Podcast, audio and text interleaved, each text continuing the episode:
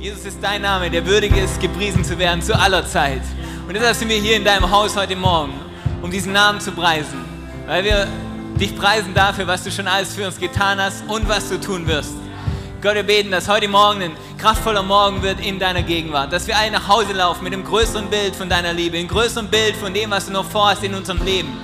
Ein größeres Verständnis davon, wer du wirklich bist und wer wir in dir sein können. Jetzt wir beten, dass du zu jedem Einzelnen jetzt sprichst. In jedes einzelne Herz hinein, in jede Situation hinein. Und wir lieben dich, Jesus. Wir sind da, um dir es heute neu zu sagen. Wir lieben dich und wir sind da, um zu lernen von dir. In deinem Namen. Amen. Geht's euch gut? Ihr könnt euch hinsetzen, wenn ihr wollt. Hey, äh, wir waren gestern in München und ähm, es ist absolut genial zu sehen, dass jetzt schon Leute da sind, die sagen, hey, wir wollen Teil davon sein, von dem, dass hier eine Kirche startet.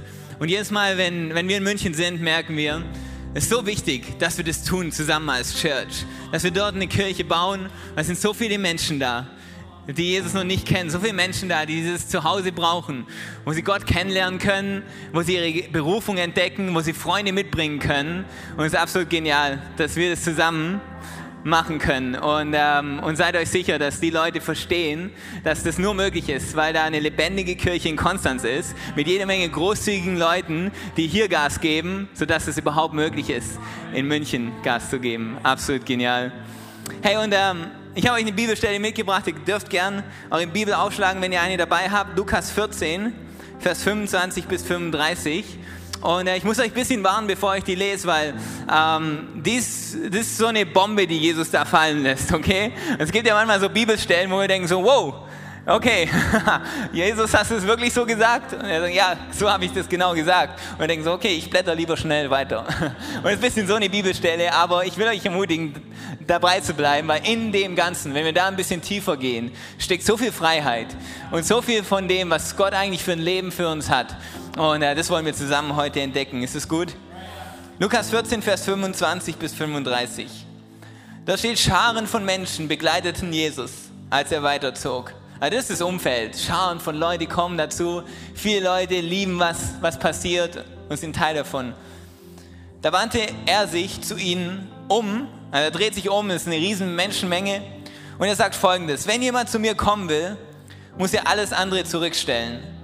Vater und Mutter, Frauen, Kinder, Brüder und Schwestern, ja sogar sein eigenes Leben. Sonst kann er nicht mein Jünger sein. Wer nicht sein Kreuz trägt und mir auf meinem Weg folgt, der kann nicht mein Jünger sein. Und jetzt erklärt er das Ganze. Angenommen, jemand von euch möchte ein Haus bauen. Setzt er sich nicht da zuerst hin und überschlägt die Kosten? Er muss doch wissen, ob seine Mittel reichen, um das Vorhaben auszuführen. Sonst kann er, nachdem er das Fundament gelegt hat, den Bau vielleicht nicht vollenden. Und alle, die das sehen, werden ihn verspotten und sagen, seht euch das an. Der Mensch hat angefangen zu bauen und war nicht imstande, es zu Ende zu führen. Oder nehmen wir an, ein König macht sich auf, um gegen einen anderen König in den Krieg zu ziehen. Wird er sich da nicht zuerst hinsetzen und überlegen, ob er in der Lage ist, sich mit seinem Heer von 10.000 Mann einem Feind entgegenzustellen, der mit 20.000 gegen ihn anrückt? Wenn er sich nicht für stark genug hält, wird er, solange der andere noch weit weg ist, eine Abordnung zu ihm schicken, um Friedensbedingungen auszuhandeln. Und wenn Jesus vielleicht heute geredet hätte, hätte er vielleicht gesagt, hey, wenn du dabei bist, eine Playstation zu kaufen, dann überleg dir vorerst, ob du genügend Geld hast, um zwei Controller zu kaufen, weil ansonsten macht das keinen Sinn. So ein bisschen aus meinen persönlichen Herausforderungen. Und er sagt, darum kann auch keiner von euch mein Jünger sein, wenn er sich nicht von allem trennt, was er hat. Salz ist etwas Gutes. Wenn jedoch das Salz seine Kraft verliert, womit soll man sie ihm wiedergeben? Es ist dann nicht einmal mehr als Dünger für den Acker geeignet. Man kann es nur noch wegwerfen. Wer Ohren hat und hören kann, der höre. Ziemlich, ziemlich, eine ziemliche Bombe, die da Jesus fallen lässt, oder? Ich meine, viele Leute sind um ihn herum und er merkt, oh, Moment mal. Ich muss mal kurz klarstellen, um was es hier eigentlich geht. Und er erklärt davon. Und es hört sich so krass an, aber ich glaube, da drin steckt so viel Freiheit. Jesus waren die Menschen zu wichtig.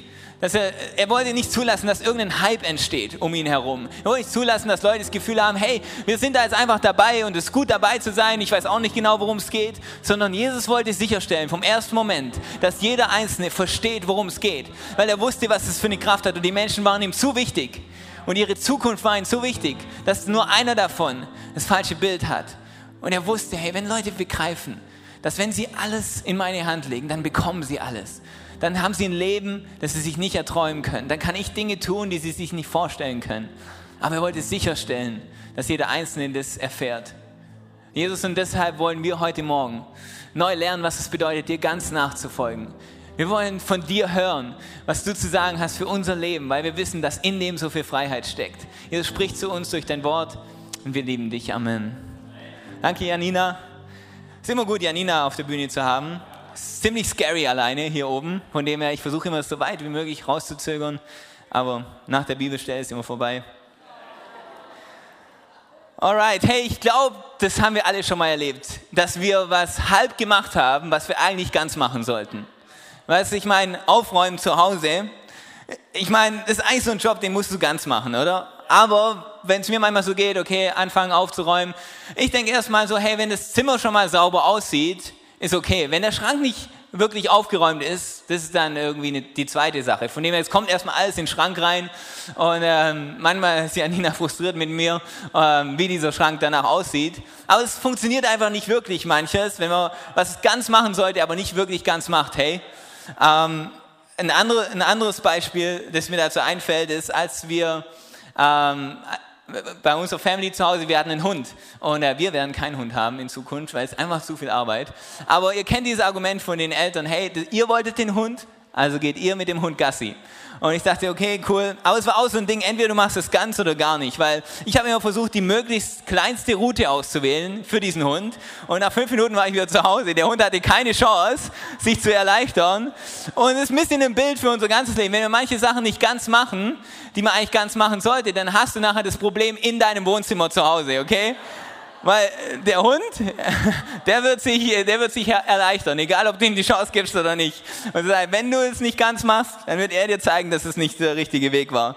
Ähm, und und das andere, ich meine Date Night, okay? Und alle Männer wissen, Date Night kannst du nur ganz machen oder gar nicht. Wenn du den Abend mit deiner Frau verbringst, es funktioniert nicht, mehrere Dinge gleichzeitig zu machen an diesem Abend. Abgelenkt zu sein von seinem Handy, ähm, andere, andere Telefonate zu führen, funktioniert einfach nicht. Und alle Männer sagen, Amen. Ganz oder gar nicht. Leute reden oft über das Thema Multitasking und sagen immer, hey, Frauen sind genial im Multitasking. Wissenschaftler sagen, es gibt eigentlich gar kein Multitasking. Das ist, dass du zwei Dinge gleichzeitig machen kannst. Was aber du machen kannst, ist, du kannst schnell switchen von einer Sache zur anderen. Aber du kannst immer nur eine Sache zu einem Zeitpunkt machen. Und ich glaube, manchmal geht es uns so mit unserem Leben mit Jesus. Jesus redet darüber und sagt, hey, entweder du folgst mir ganz nach oder gar nicht. Und mir denken manchmal so, hey, das geht doch mehrere Dinge. Ja, ich, ich folge dir nach, Jesus, und dann habe ich noch meine Pläne und meine Ideen.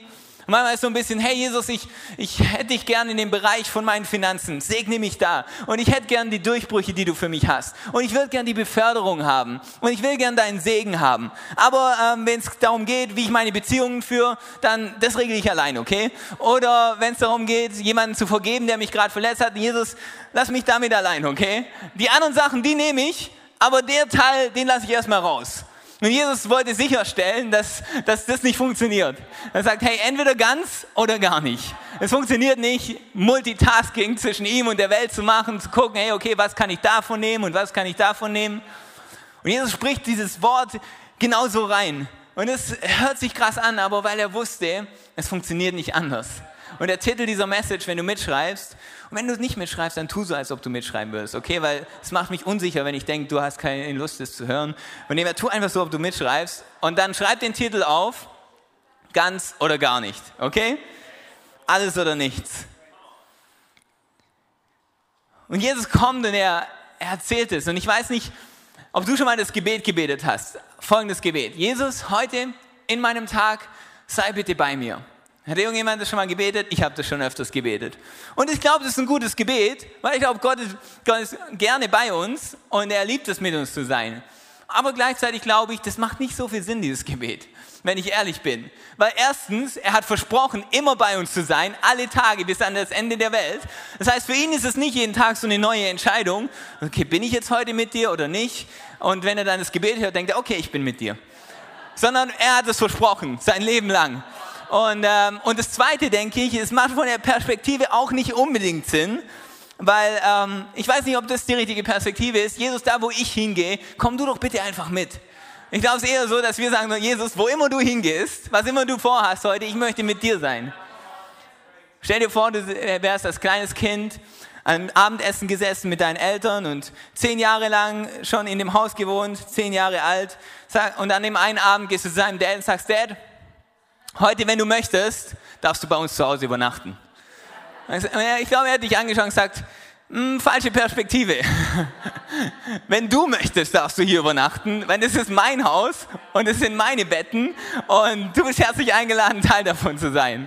Und ich glaube, so ist es, ist es manchmal mit Jesus. Wenn wir sagen, hey, folg du, komm du mit uns mit. Ich sage, na, ähm, ich gehe voraus und du kommst mit, okay?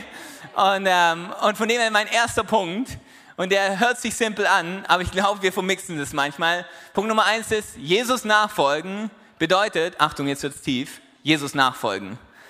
Okay, Jesus nachfolgen bedeutet, Jesus nachzufolgen. Und Jesus sagt darüber, Johannes 12, wem sein eigenes Leben über alles geht, der verliert es. Wer aber in dieser Welt sein Leben loslässt, der wird es für das ewige Leben in Sicherheit bringen. Er sagt, wenn jemand mir dienen will, muss er mir nachfolgen. Und da, wo ich bin, wird auch mein Diener sein. Wer mir dient, der, den wird der Vater ehren. Ich glaube, das, das, ist dieses Bild, das wir haben sollten. Weil, äh, überlegt euch die, die Jünger. Wenn Jesus ruft sie und sagt, hey, verlasst alles und kommt mit mir mit. Und sie lassen ihre Netze liegen und sie folgen Jesus nach und er verändert ihr Leben. Stellt euch vor, sie wären zu ihm gekommen nach ein paar Monaten und sagt, Jesus, wir waren jetzt eine Weile bei dir und wir, wir wissen, wie es funktioniert, wir wissen, was du tust, wir wissen, wie du es tust. Von dem her, Jesus, wir haben neue Pläne. Wir gehen jetzt weiter, wir haben ein paar Strategien, wir haben ein paar Pläne. Bitte komm doch du mit uns mit, weil es ist schon cool, dich dabei zu haben. Ein paar Situationen wirst du besser regeln können als wir. Von dem her, sei doch bitte mit uns. Ich glaube, Jesus hätte sie angeschaut und gesagt, nee, nee, nee, so funktioniert das nicht. Ich habe ich hab eine Strategie und ich habe einen Plan, komm du mit mir mit.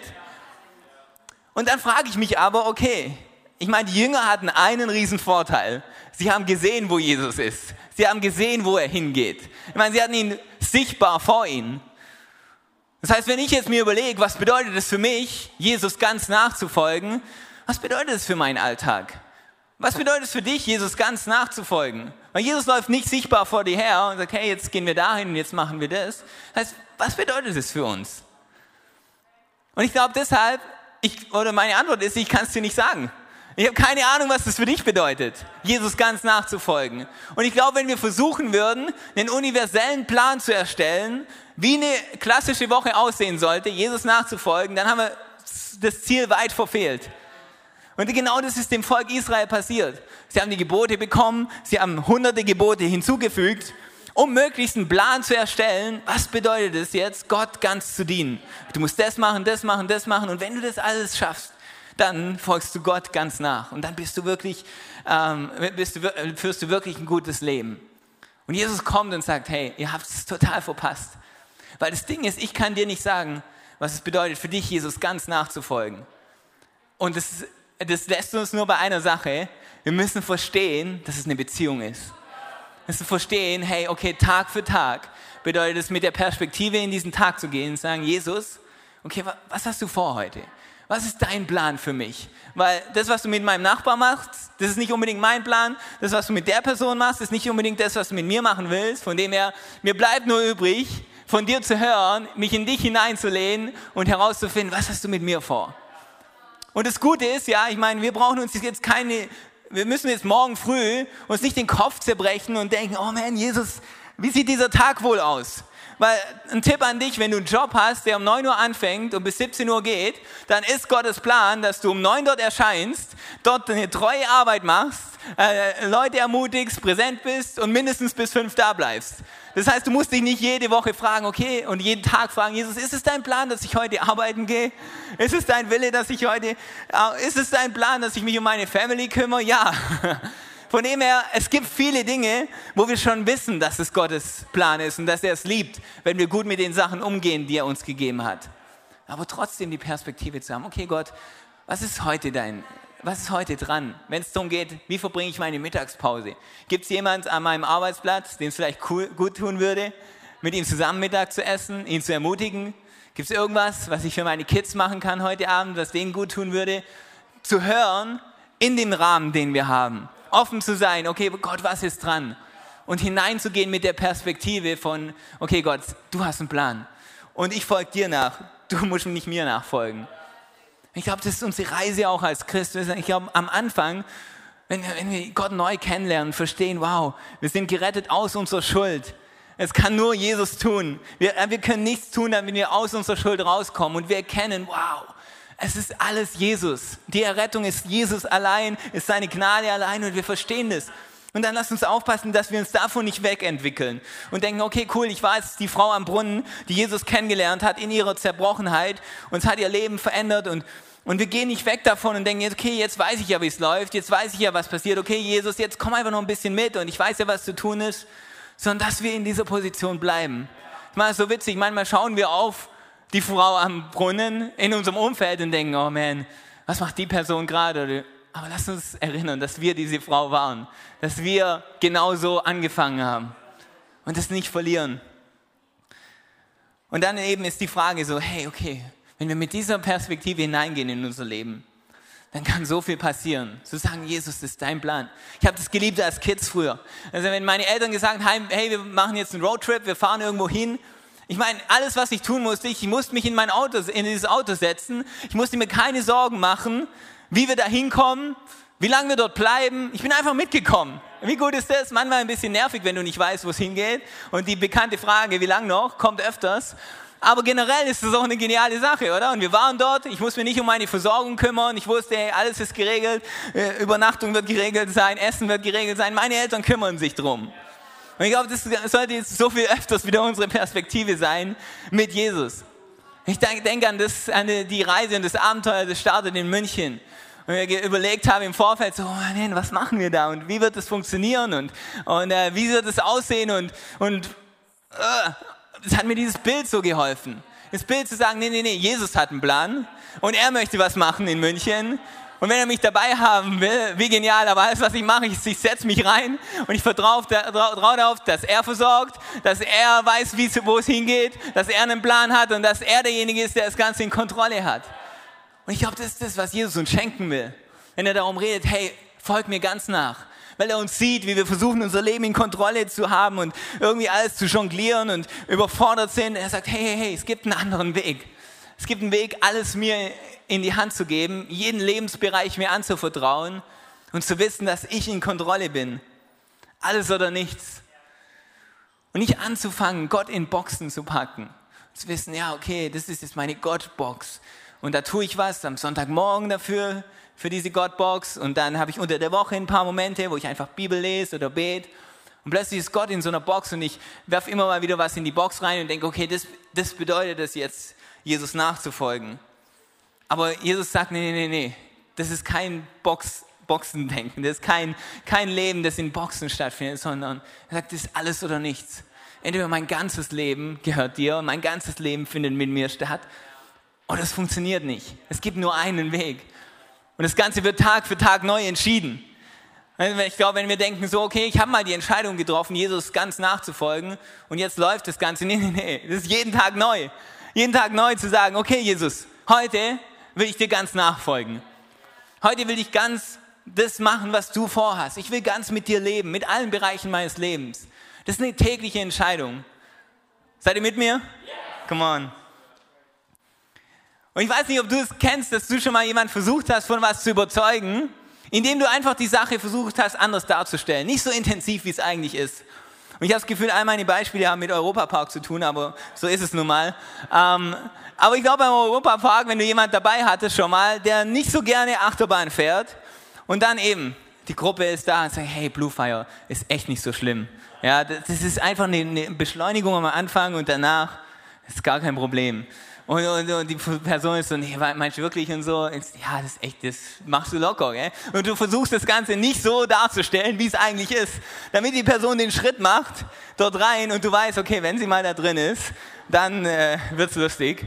Ähm, und ich schaue mir Jesus an und ich denke, hey, so hätte er es doch auch machen können, ja? Zu sagen, hey, jetzt kommt einfach mal mit, mit mir. Und es ist alles nicht so wild, ja? Das ist, das ist gar nicht so schwer und einfach, kommt einfach mal mit und das wird schon klappen und so. Ähm, und ja, und das mit dem, mir mein Leben, euer Leben anzuvertrauen, jetzt, da reden wir mal später, kommt einfach mal mit. Und, und er sieht die Menschenmengen und sieht, wie mehr dazu kommen. Und wir würden wahrscheinlich sagen, hey, Hammer, das entwickelt sich so gut. Aber mitten in dem Ganzen gibt es eine Bibelstelle, die ich euch unbedingt teilen will. Mitten in dem Ganzen, Johannes 6, Vers 56, sagt Jesus was absolut krasses. Es kommen, sind mehr Nachfolger da als je zuvor. Und, und Jesus stellt sich hin und er merkt wieder, okay, ich muss wieder neu erklären, was es bedeutet, nachzufolgen. Und er sagt, was absolut krass, wenn du es zum ersten Mal hörst, dann bitte bleib bei mir, äh, bis wir ein bisschen erklären, was es bedeutet. Aber Jesus sagt folgendes, wer mein Fleisch isst und mein Blut trinkt, der bleibt in mir und ich bleibe in ihm. Der Vater, der lebendige Gott, hat mich gesandt und ich lebe durch ihn. Genauso wird auch der, der mich isst, durch mich leben. Und dann steht in Vers 60 die Reaktion. Empört sagten viele seiner Jünger. Was er da redet, ist eine Zumutung. Wie kann man von jemandem verlangen, sich so etwas anzuhören? Vers 61, Jesus war sich bewusst, das war jetzt keine Überraschung für ihn, Jesus war sich bewusst, dass die Jünger über seine Worte empört waren. Und du hörst diese Stellen und denkst, Jesus, ehrlich, ich meine, es entwickelt sich so gut für dich, musst du das jetzt sagen? Ja, aber eben seine, seine Jünger waren so, hey, jetzt red doch nicht jetzt darüber. Ja, lass uns da später drüber reden, es entwickelt sich so gut gerade. Und Jesus war so, nee, nee, nee, ich will nicht, dass nur eine Person mitkommt, weil es das Gefühl hat, okay, es sind ein paar gute Tipps für ihr Leben, es sind ein paar hilfreiche Dinge, die ihr helfen. Nee, nee, nee, sondern ich will, dass jede Person ist so wichtig, ihr Leben, ihre Ewigkeit ist so wichtig, dass sie verstehen muss, dass das Ganze nur funktionieren wird, wenn diese Beziehung zwischen ihr und mir so eng ist, als würde sie mich in sich aufnehmen. Und er benutzt dieses Bild, um einfach ein Bild zu malen, wie eng diese Beziehung sein muss. Und alle stehen da und so, wow. Und deshalb kann ich es nicht verstehen dass wir manchmal den christlichen Glauben als, so ein, so, als was hinstellen, was irgendwie ein Konzept ist, was uns hilft, dieses Leben zu leben. Und ihr habt es vielleicht schon manchmal gehört, so, ja, der Glaube ist ja schon gut, dass man einen Glauben hat, weil es so eine Stütze im Leben. Jeder hat diesen Satz schon mal von irgendjemand gehört. Und Jesus würde sagen so, nee, nee, nee, dafür bin ich nicht gekommen. Ich bin nicht gekommen, um eine kleine Stütze zu sein für dein Leben. Ich bin nicht gekommen, um dir ein Konzept zu geben, wie wohl dieses Leben ein bisschen funktionieren kann und was für Tipps du haben kannst, um dein Leben erfolgreich zu leben. Ich bin gekommen, um dir Leben zu geben im Überfluss, eine Beziehung mit dir zu haben und nicht für weniger. Das ist kein Konzept. Und, und wenn wir beim Essen sind, Punkt Nummer zwei ist, Jesus ist kein Snackautomat. Weil wir alle stehen vor dem Snackautomat und wir wählen, was, was wir mögen. Hey? Sagen, hey cool, ich drücke den Knopf, den ich haben will. Beim Buffet ist das gleiche. Beim Buffet hast du die Möglichkeit, okay, ich nehme mir das, was ich kenne, ich nehme mir das, was ich gerne habe. Aber was Jesus ist, ist eher so ein Fünf-Gänge-Menü. So ein Fünf-Sterne, Fünf-Gänge-Menü. Das ist absolut geniales. Aber da sind vielleicht Dinge dabei, die du noch gar nicht kennst. Aber wenn du sie kennenlernst, wirst du sie nie wieder vermissen. Jesus ist kein Buffet und ist kein Konzept. Weißt du, aus einem Konzept, das ist der Riesenunterschied zwischen einem Konzept und einer Person. Ein Konzept kannst du nehmen und kannst Teile davon umsetzen für dein Leben, Teile nicht. Kannst dir die Dinge rausnehmen, die dir gefallen, die anderen weglassen. Und Jesus sagt, nee, nee, ich bin kein Konzept, sondern ich bin eine Person. Und du kriegst mich nicht halb, du kriegst auch nicht ein Viertel von mir, sondern du kriegst mich entweder ganz oder gar nicht. Und jeder, jeder Ehepartner weiß, äh, in der Ehe entweder ganz oder gar nicht. Du, du lebst mit der Person zusammen. Janina muss all meine Emotionen, muss, mit denen muss sie umgehen, ob sie will oder nicht. Sie kann nicht sagen, so, Jan, hey, äh, Date Nights finde ich genial. Ähm, und ansonsten, wenn wir uns ab und zu so treffen, ist super, aber mit ihm, mit deinen Emotionen will ich nichts zu tun haben, mit ähm, deinen Problemen will ich nichts zu tun, dein, dein Terminkalender ist viel zu kompliziert, damit will ich nichts zu tun haben kann sie nicht sagen, entweder ganz oder gar nicht. Entweder yes, ganz die Person oder nicht. Aber es funktioniert nicht, hey, das nehme ich, das nehme ich nicht. Und Paulus hat es so verstanden. Paulus sagt in Philippa 3, Vers 10, er sagt, ja, ich möchte Christus immer besser kennenlernen. Ich möchte die Kraft, mit der Gott ihn von den Toten auferweckt hat, an mir selbst erfahren. Und wir alle sagen Amen. Das wollen wir auch. Die Kraft, mit der Jesus von den Toten auferweckt wurde, an uns selber erfahren. Und sagt Paulus was Krasses. Und ich möchte an seinen Leiden teilhaben, sodass ich ihm bis in sein Sterben hinein ähnlich werde. Und Paulus hat es verstanden und gesagt, hey, ich will alles von Jesus. Ich will die Kraft haben, aber ich will auch verstehen, was er wirklich getan hat für mich.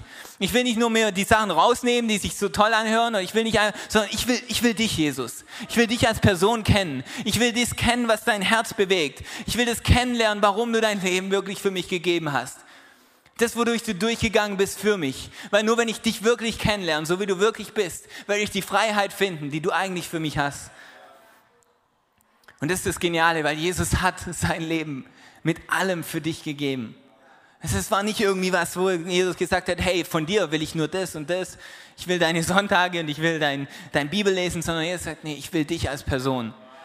Ich will dich mit deinen Fehlern, mit deinen Schwierigkeiten, mit deinen Emotionen, mit deinen Charakterschwächen, mit deinen guten Seiten. Ich will dich. Ich will eine Beziehung zu dir. Ich will dich kennen. Ich will dein Freund sein. Ich will mit dir leben zusammen. Nicht nur an einem Sonntag. Ich will dich ganz. Und dafür hat er sein Leben gegeben. Römer 6, Vers 19 beschreibt Paulus das weiter. Er sagt, ich gebrauche das Bild vom Sklavendienst, das ihr alle kennt, weil ihr sonst vielleicht nicht versteht, worum es geht. Früher habt ihr euch den verschiedenen Bereichen eures Lebens gewissermaßen wie Sklaven in den Dienst der Unmoral und der Gesetzlosigkeit gestellt. Und das Ergebnis war ein Leben im Widerspruch zu Gottes Gesetz. Jetzt aber macht, macht euch zu Sklaven der Gerechtigkeit und stellt alle Bereiche eures Lebens, alle Bereiche eures Lebens in ihren Dienst. Dann wird das Ereignis ein geheiligtes Leben sein. Und er sagt, hey, nimm jeden Bereich von deinem Leben und öffne ihn für Gott. Lass nichts zurück. Deine Finanzen, deine Beziehungen, dein, dein, dein, dein, dein Job, deine Family, halt nichts zurück, sondern öffne das für mich. Und wisst ihr, warum er das sagt? Nicht um uns was zu nehmen. Gott hat alles, was er braucht, sondern um uns was zu geben. Jesus versteht so, hey, wenn, wenn du das nicht öffnest für mich, dann kann ich dir niemals das geben, was du da erfahren könntest. Die Freiheit, die du brauchst, die Liebe, die du suchst, den Frieden, den du suchst. Öffne mir alle Bereiche deines Lebens, damit ich das hineinbringen kann, was ich dir eigentlich geben kann. Aber wenn du Dinge zurückhältst und wenn du Dinge zumachst, dann kann ich da nicht rein. Öffne deinen Bereich deines Lebens alle, damit ich dir alles schenken kann. Wenn Jesus uns fragt, dass wir ihm was geben, das gleiche mit Finanzen, mit unserem Dienen, dann nicht um uns irgendwas zu nehmen, sondern um uns was zu geben. Wenn wir uns was geben und es fängt an, dass wir vielleicht uns öffnen und sagen, okay, mit, die, mit diesen Tauschkarten früher, kennt ihr das? Und denkt, ah, die Karte habe ich schon so lang und die, ich weiß noch, wann ich die zum ersten Mal gekriegt habe. Und du musst die hergeben, um eine bessere zu bekommen. Und das ist genau das, zu sagen, Jesus, okay, ich weiß, du hast was Besseres für mich, aber du musst was loslassen. Und Jesus sagt es und sagt, hey, ich will dir was Besseres geben. Ich will dir was Besseres geben. Jesus sagt in Matthäus 22, als er gefragt wird, was ist das höchste Gesetz? Was ist das höchste Gebot? Sagt er, liebe den Gott, deinen Herrn, mit ganzem Herzen, mit ganzer Seele und mit deinem ganzen Verstand. Und das, genau das ist es, was er sagt. Oswald Chambers, einer der Glaubenshelden, hat Folgendes gesagt. Es hat mich mega zum Nachdenken gebracht. Er sagt, unser gewohnter und selbst begründeter Dienst für Gott, also das, was wir gewohnt sind für Gott zu tun und was wir vielleicht gut begründet haben, warum wir das für Gott tun sollten, kann tatsächlich ein Feind für unsere völlige Hingabe zu ihm sein. Und wenn du denkst, hey, was bedeutet das, so wie ich, als ich es erstmal gelesen habe, es bedeutet, dass es so schnell passieren kann, dass wir vielleicht sagen, hey, okay, mein Leben für Gott sieht so aus. Ich komme sonntags äh, in die Kirche, unter der Woche habe ich meine Bibelzeiten und das ist mein Dienst für Gott. Und für dich ist es so, hey, ja, klar diene ich Gott. Hier ist das Beispiel. Aber genau das kann der größte Stolperstein sein dafür, zu sagen, Gott, du, ich gehöre dir ganz. Ja, ich bin sonntags da. Ja, ich bin unter der Woche, verbringe ich meine Zeit mit mir. Aber darüber hinaus, Gott, mein Leben gehört dir ganz. Lass uns nicht zulassen, dass wir anfangen, es in die Box zu stecken und aufhören, wirklich uns ganz Gott zu öffnen. Punkt Nummer drei, also sagen wir mal drittens, Jesus will alles von dir, um dir alles und mehr zu geben. Ja, das ist sein Herz. Jesus will alles von dir, um was zu tun. Nicht um was von dir zu bekommen, sondern um dir alles und mehr zu geben. Johannes 10, Vers 10 sagt er, der Dieb kommt, nur um die Schafe zu stehlen, zu schlachten und um Verderben zu bringen. Ich aber bin gekommen, um ihnen Leben zu bringen. Leben in ganzer Fülle sagt, hey, dafür bin ich gekommen, für nicht weniger. Ich bin, wie gesagt, nicht gekommen für Tipps, für Ermutigung. Ich bin hier gekommen, um Leben in ganzer Fülle zu geben. Der Dieb kommt, um zu stehlen. Und ich glaube, eins, was der Teufel lieben würde, zu machen, ist, uns auf diesen Mittelweg zu schicken. Wenn er dich nicht dazu bringen kann, ganz von Gott wegzulaufen, dann sag, okay, hey, mach so einen Mittelweg. Was, leb ein bisschen mit Gott, aber hab immer noch deine eigenen Dinge, deine eigenen Lebensbereiche das ist gefährlicher. Ich denke, der Mittelweg ist viel gefährlicher als der Weg weg von Gott. Weil auf dem Weg weg von Gott weiß ich, ich bin weg von Gott. Auf dem Mittelweg habe ich das Gefühl, ja, ich bin mit Gott unterwegs. Aber eigentlich bin ich es nicht. und eigentlich verpasse ich das, was Gott eigentlich wirklich für mich hat. Ich gehe den Mittelweg und manche Leute können auf ihr, ihr ganzes Leben auf diesem Mittelweg sein und, und, und Gott schaut auf ihr Leben und sagt, man, du verpasst so viel. Wenn du dich ganz öffnen würdest, wenn du alle Bereiche deines Lebens öffnen würdest, man, du würdest ein Leben empfangen, von dem du träumst. Und wir selber wissen am besten wahrscheinlich, dass es nicht das ist, was wir suchen. Wir rechtfertigen so vielleicht und denken, ja, das schon, das passt schon. Aber wenn du das Gefühl hast, hey, ich habe Gott noch nicht so erlebt, wie ich eigentlich glaube, ich kann ihn erleben. Wenn du das Gefühl hast, ich habe die Fülle von Gott noch nicht so erlebt, wie ich wirklich erleben kann, dann öffne dich neu. Sag, Jesus, ich will mich dir ganz geben, weil ich weiß, dass ich dich ganz empfangen kann, dass ich alles von dir bekommen kann. Und geh unter die Oberfläche. Nichts Kraftvolles wirst du in diesem Leben an der Oberfläche finden. Diese Kirche, wenn du wissen willst, was die Kraft ist davon, Teil von einer lebendigen Kirche zu sein, dann bleib nicht an der Oberfläche. Dann fang an, Freundschaften zu bauen. Dann komm in eine Kleingruppe. Dann, dann, dann sei sonntags da und diene in einem Team und du wirst erleben, was es bedeuten kann, Teil von einer lebendigen Kirche zu sein. Wenn es um Beziehungen geht, du wirst keine kraftvollen Beziehungen erfahren an der Oberfläche, sondern geht es darum, tiefer zu gehen mit jemand, sich zu öffnen, was zu teilen, was zu investieren. Genauso mit Jesus, wenn du sagst, ich will ihn wirklich erleben, für das, wer er wirklich ist. Und ich will dieses Leben in Fülle und nicht weniger. Ich gebe mich nicht mit weniger zufrieden als diesem Leben in Fülle, dann geh tiefer. Und lass dir das geben, was er eigentlich geben möchte. Du sagst, nee, nee, nee, ich gebe mich nicht mit der Oberfläche zufrieden, sondern Jesus, ich will dich ganz kennen. Ich will dich ganz in mein Leben hineinlassen. Das ist das, was Jesus dir geben will. Aber er weiß, es braucht offene Hände dafür. Ich will dir jede Menge geben, aber mach deine Hände auf. Lass Dinge zurück. Lass auch Erfolge zurück, die du hattest. Vielleicht sind es manchmal unsere größten Erfolge, die uns noch zurückhalten, wieder neu alles in seine Hand zu legen. Manchmal sind es die größten Enttäuschungen, die uns zurückhalten. Fang an, Dinge loszulassen. Sagen, Jesus, wieder neu, alles in deine Hand. Und die Band kann nach vorne kommen.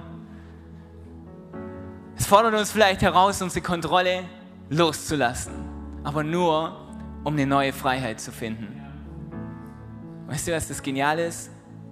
Jesus hat das alles, was er uns ermutigt zu tun, selbst getan. Jesus hat alles zurückgelassen, um dich zu gewinnen. Er hat seinen Platz verlassen. Er hat seine Vorrechte zurückgelassen. Und er ist ans Kreuz gegangen für dich, weil er alles wollte für dein Leben weil er deine Freiheit wollte, deine Liebe wollte. Römer 8 drückt es so genial aus. Da steht über Gott, er hat ja nicht einmal seinen eigenen Sohn verschont, sondern hat ihn für uns alle hergegeben. Wird uns dann zusammen mit seinem Sohn nicht auch alles andere geschenkt werden? Und die Bibel davon redet, sagt, du hast alles. Gott hat seinen einzigen Sohn für dich gegeben. Wird er dir damit nicht alles schenken? Denn Gott hat alles für dich. Und du musst es dir nicht erst erarbeiten, du musst es dir nicht erst verdienen, sondern es ist alles zur Verfügung für dich. Und du kannst dich entscheiden, sagen, ich will nur einen Mittelweg und ich will nicht alles von dir, aber alles wurde erkauft für dich. Und Jesus hat alles zurückgelassen. Genau das, was er uns ermutigt zu tun, hat er schon längst für dich getan. Und du musst nicht fragen und denken, okay, wie wird Gott reagieren? Was wird wohl seine Antwort sein? Weil seine Antwort hat er schon längst gegeben. Ich will dich ganz. Ich will nicht nur deine schönen Seiten, ich will nur nicht nur deine attraktiven Seiten, ich will dich nicht nur sonntags, sondern ich will dich ganz. Und ich habe dir was zu geben, was du nirgends anderes finden wirst. Ich habe Leben in Fülle für dich. Ich will dich ganz. Paulus sagt folgendes und damit beenden wir es. Aber er sagt in 1. Korinther 3, was folgt aus dem allen, nachdem er über vieles geredet hat? Er sagt, niemand soll sich an anderen Menschen hängen und damit auch noch prahlen. Alles gehört doch euch. Und er erwähnt ein paar Personen, Paulus, Apollos und Petrus. Er redet davon, alles gehört euch. Die Welt gehört euch. Das Leben und der Tod. Die Gegenwart und die Zukunft. Man, das ist die, der Standpunkt, den wir haben als Christen. Alles gehört uns. Die Welt, das Leben, der Tod, die Zukunft, die Gegenwart alles gehört euch, ihr selbst aber gehört Christus. Und Christus gehört Gott. Das ist die geniale Kombi. Wenn wir Jesus gehören, gehört uns alles, weil er alles gegeben hat für uns. Warum stehen wir nicht zusammen auf und beten genau dafür, das alles zu ergreifen in unserem Leben? Jesus, wir danken dir so sehr, für das Vorrecht, dass wir mit dir ganz leben dürfen. Danke, Jesus, dass du nicht nur unsere schönen Seiten möchtest, nicht nur unsere guten Dinge, sondern dass du uns ganz möchtest mit unserem Leben, Gott. Danke, dass das, was du bringst, kein Konzept ist, keine Regeln und keine Tipps, sondern dass du uns dich geben willst. Diese lebendige Beziehung und Freundschaft zu dir, Jesus, heute, heute Morgen sind wir hier, um uns neu zu öffnen. Gott, die Bereiche unseres Lebens, die dir noch nicht gehören, Gott, wir öffnen sie für dich, damit du deine Freiheit bringen kannst, damit du deine Liebe bringen kannst und dass deine Treue sich zeigt in allem in unserem Leben. Gott, wir wollen dieses Leben in Fülle, nicht weniger. Du bist nicht gekommen, um für uns zu sterben, für irgendwas anderes als dieses Leben in Fülle. Und heute Morgen stehen wir erneut für uns ein, um zu sagen, wir wollen dieses Leben in Fülle. Wir wollen deinen Frieden, wir wollen deine Liebe und deine Gnade. Und wir preisen dich für deine Treue. Come on, Church, lass uns ihn preisen.